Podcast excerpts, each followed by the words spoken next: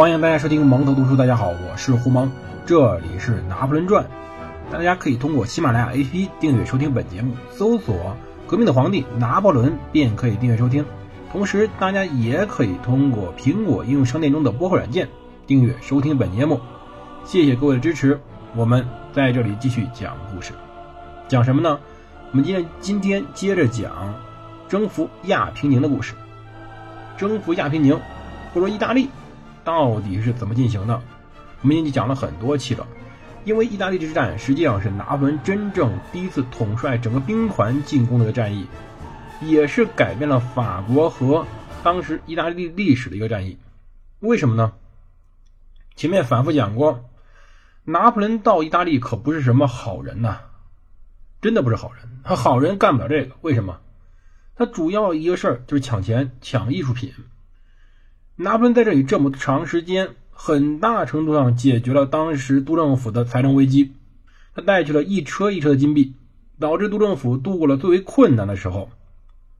同时，还给当时法国送去了大量的艺术品。当然，也有副作用，副作用就是拿破仑本人的威望越来越高，高到后来督政府拿他完全没招。一方面很担心，一方面又不敢撤换。要知道，在这个时候。也就是一七九六年十月的时候，这个时候是什么状况呢？拿破仑接着派兵围着曼图亚，曼图亚这时候挤得满满当当的，里面全是人。本身曼图亚里面就有很多守军，好在还藏了不少粮食，够三四个月吃的。而同时呢，可怜的那个老将军乌木泽率了一万多人退入曼图亚，这事儿算完了。曼图亚这时候粮食就够吃一个月的，三十八天。乌木泽希望出击寻找给养，但是不小心又被打了回来，导致损失一千多人，士气更为低落。其实曼图亚这个时候如果说硬围着，真是撑不了多长时间，三十八天一眨眼就过去了。但是整个战争时局千变万化，大战局导致拿破仑无法坚持围城。在九月二十一号，卡尔大公，也就奥地利的卡尔大公率领军队击败了当时莱茵河边的法国两个军团，把若尔将军赶回了莱茵河对岸。所以奥地利呢，这时候很有可能再次派兵解围，而且军力远超之前。拿破仑要求督政府增援两万五千人，以防备罗马和那不勒斯宣战。他补充道说。此时，帕尔马公爵表现非常良好，但是他呢一无是处。到十月二号，他亲自给奥地利皇帝，应该说奥地利国王、神圣罗马帝国皇帝弗朗茨求和。他一边奉承他，一边还恐吓他，希望能让对方坐在谈判桌前去聊聊。他说到：“陛下，欧洲渴望和平，这场战争的灾难实在太久了。”他呢，同时还警告弗朗茨说，督政府已令他封锁里雅斯特等亚得里亚海的岸边奥地利港口。当时奥地利可不是跟今天一样，当年奥地利是有出海口的，但出海口很少。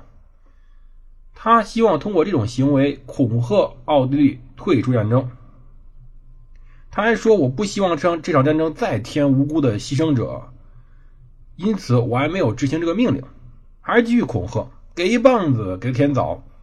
但是，奥地利的国王，或者说奥地利皇帝弗朗茨一世呢，为人非常骄傲清贫，精于计算。而他的姑妈，就是那位著名的玛丽安托瓦内特皇后。当时他被斩首了，后来他把权力交给了自己弟弟。那位将军卡尔大公，说句实话，弗朗茨皇帝本身的军事指挥能力并不强，远远不如他的弟弟。但是，他的骄傲保证一点，使得当时拿破仑的求和无法及时的兑现。这封求和信如泥牛入海一般，没人理他。到十月八号的时候，拿破仑突然又向巴黎写信，说要威胁辞职，原因是全身乏力，没法骑马。因为拿破仑这时候很重要，他可以随时拿辞职这个事儿去威胁当时的法国巴黎的督政府。他还说，二月之前呢，二月之前啊，现在还有四个月呢，难以攻克曼图瓦，并且罗马正在武装，并煽动着人们狂热。他认为梵蒂冈，也就是罗马教廷影响不可估量。他警告，这时候在秋天阴雨绵绵，因此会有大量的伤病员。同时，他要求督政府能授权他去跟很多国家签署条约，尤其是跟那不勒斯王国，这是最关键、最重要的条约。同时呢，也能跟热那亚和萨丁王国缔结必要的同盟。而这场要挟最重要的是派援军来，赶紧派援军来，这特别重要。可是他两天以后，拿破仑根本就没搭理督政府。跟那不勒斯签了和平协议，合约规定，如果波旁家族对那不勒斯也是波旁王朝，跟之前法国的路易十六还是亲戚呢。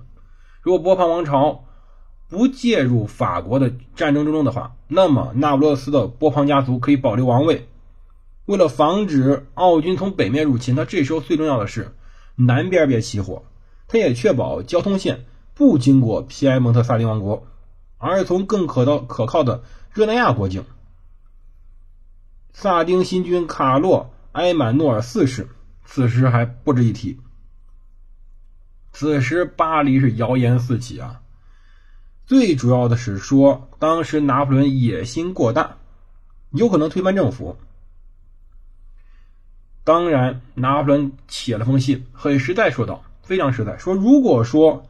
两个月前，我想自封为米兰公爵。今天，我也许能称意大利国王。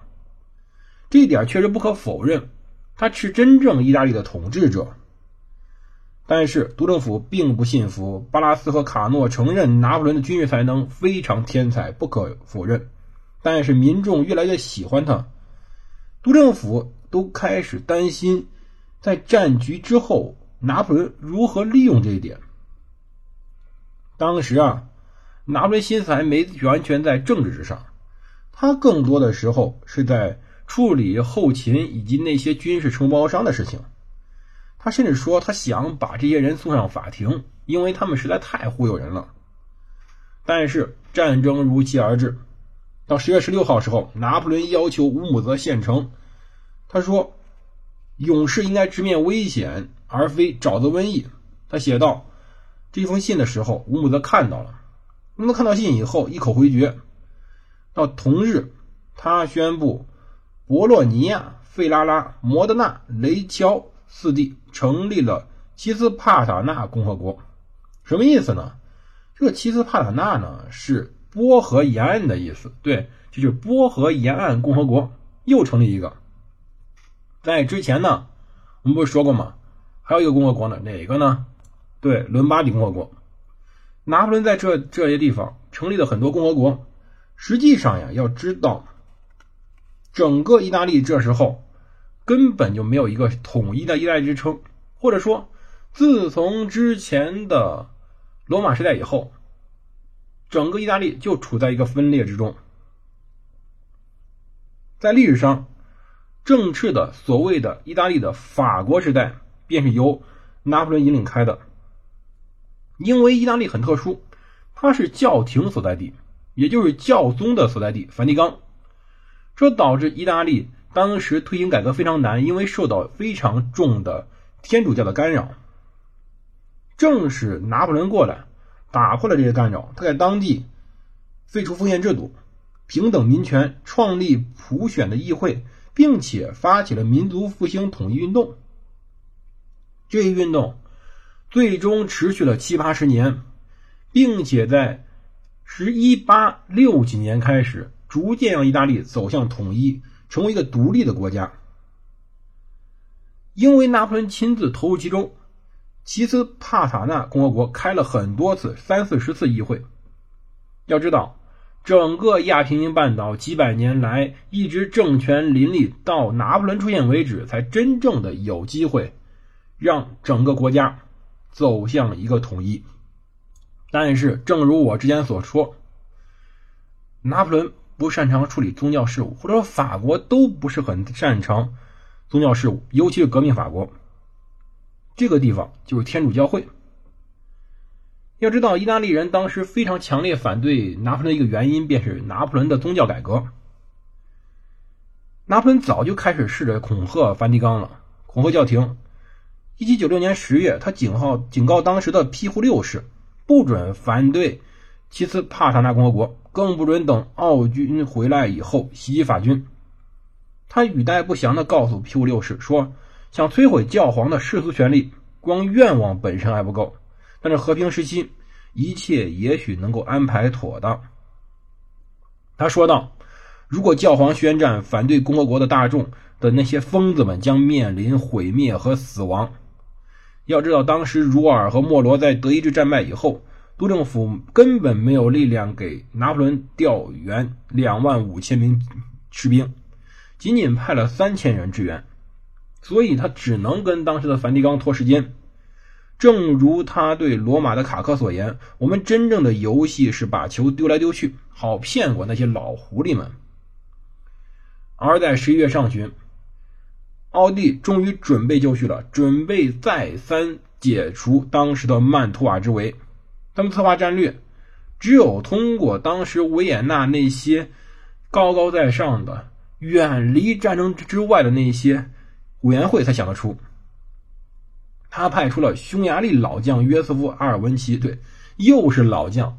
大家听到这很奇怪是吧？似乎除了卡尔大公这年轻点的，到意大利，意大利养养老院吗？到意大利几次了？换了第三个老将了。之前的伯里厄，后来的乌姆泽，这回换的阿尔文奇都是老将。让阿尔文奇率两万八千人，把利沃利的法军赶回曼图瓦。让普罗维拉将军率九千人从布伦塔去莱尼亚哥牵制法军，而让巴萨诺率领一万人袭击各处，以避免拿破仑再像上次一样集中兵力攻击对攻击我们。要知道，委员会这时候最有意思的是把一万九千人的任务作为佯攻，他只留给主力部队两万八千人，这说明一点啊，说明什么呢？说明奥地利的这些高高在上的老爷们根本没有接受之前意大利的那些惨败的教训。这时候阿尔文奇六十一了，他具有非常丰富的履历，他呢非常多次在前线战争。不过说句实话，之前的乌姆泽以及伯利厄两位老将军，哪个当时的经验少呢？但是在拿破仑眼里，他似乎只能正眼看看。对方的普罗维拉，他说他非常尊敬他。拿破仑对于剩下几位，比如说卡尔大公、乌姆泽、伯利厄以及之前的阿尔文奇，都看不上。要知道，拿破仑这时候已经有四万一千四百人了，他再次派军队快速向前，以便于快速获得奥军怎么前进的情报。他派了两万两千七百人守卫布雷西亚、佩斯、吉耶拉以及维罗纳。要求当时第四十伴旅的两千五百人从法国出发，当时还没有赶到。到十一月二号，阿尔文奇渡过皮亚维河，他指令达维多维奇和普罗维拉分别经巴萨诺和特雷维索去维新维新察。奥军开始拉开新的战争。究竟这次战役最后结果如何？我们下期再讲。